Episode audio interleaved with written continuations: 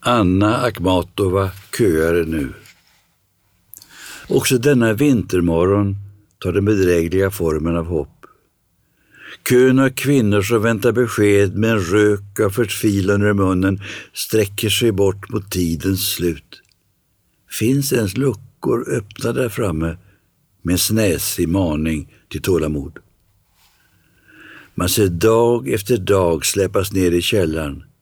En blåslagen måndag, en piskad påsk för det skott i nacken man kallar nåd.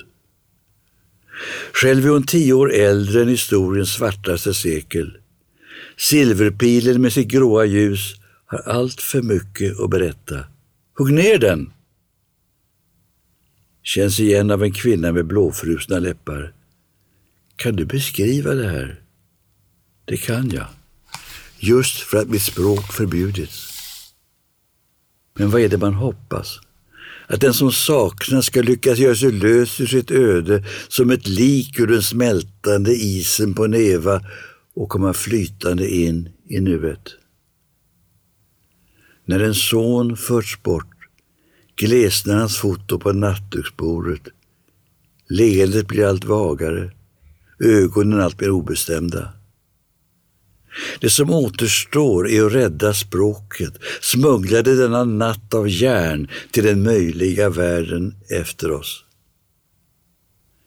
Mina läsare finns inte än, men håller mig vaken till gryningen med sitt tjat om tröst. Så vana att vittnen går med på att ljuga.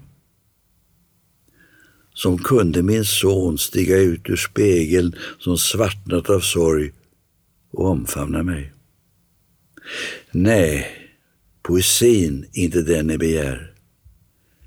Den är skyra blom i ett slånbärsbuskage som vägrar att avstå från taggarna.